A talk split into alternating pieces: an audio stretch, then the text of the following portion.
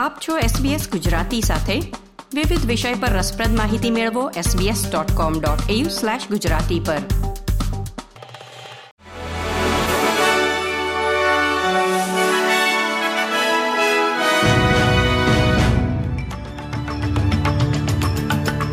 નમસ્કાર.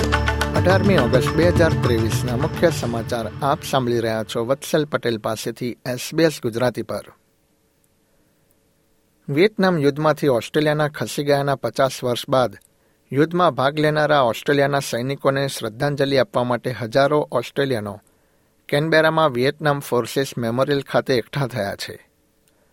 વિયેતનામ યુદ્ધ દરમિયાન અઢારમી ઓગસ્ટ ઓગણીસો છાસઠના રોજ ઓસ્ટ્રેલિયાએ સૌથી વધુ જાનહાનિ સહન કરવી પડી હતી. જેમાં અઢાર ઓસ્ટ્રેલિયન સૈનિકોના મૃત્યુ થયા હતા અને ચોવીસ લોકો ઘાયલ થયા હતા.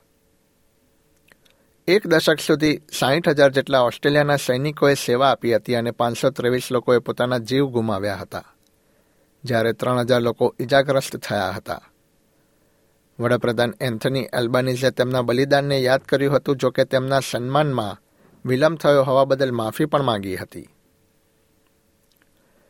સિડનીના દક્ષિણ વિસ્તારમાં એક ઘરમાંથી રેડિયો એક્ટિવ સામગ્રી મળી આવી છે. જેના કારણે આસપાસની સ્ટ્રીટ બંધ કરી દેવામાં આવી હતી અને રહેવાસીઓને સુરક્ષિત રીતે બહાર કાઢવામાં આવ્યા છે. રેડિયો એક્ટિવ પદાર્થની માહિતી મળ્યા બાદ ઓસ્ટ્રેલિયન બોર્ડર ફોર્સે સિડની એરપોર્ટ નજીક આવેલા આનક્લિપ ખાતે એક ઓપરેશન હાથ ધર્યું હતું.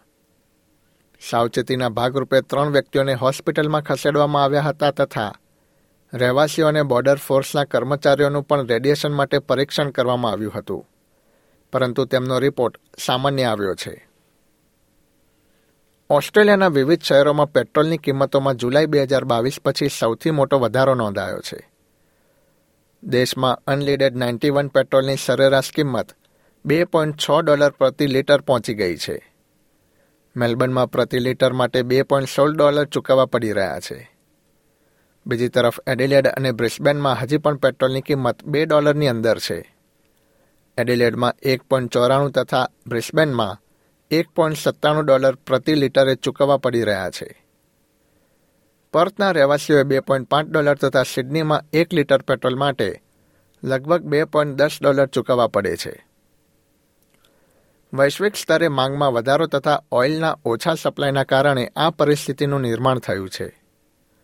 અને આગામી કેટલાક સમય સુધી પેટ્રોલની કિંમત ઊંચી રહે તેવી શક્યતા છે.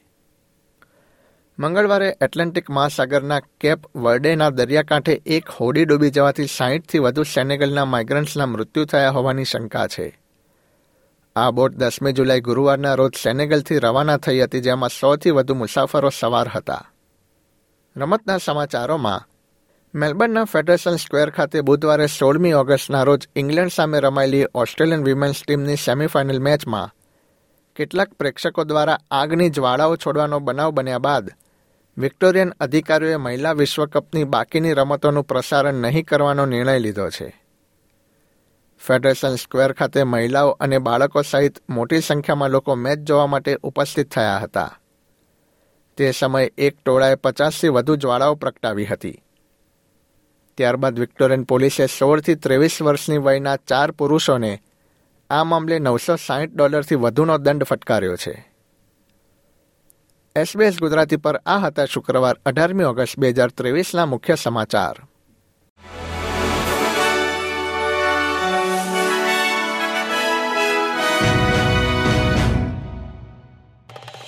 લાઇક શેર કોમેન્ટ કરો. એસબીએસ ગુજરાતીને ફેસબુક પર ફોલો કરો.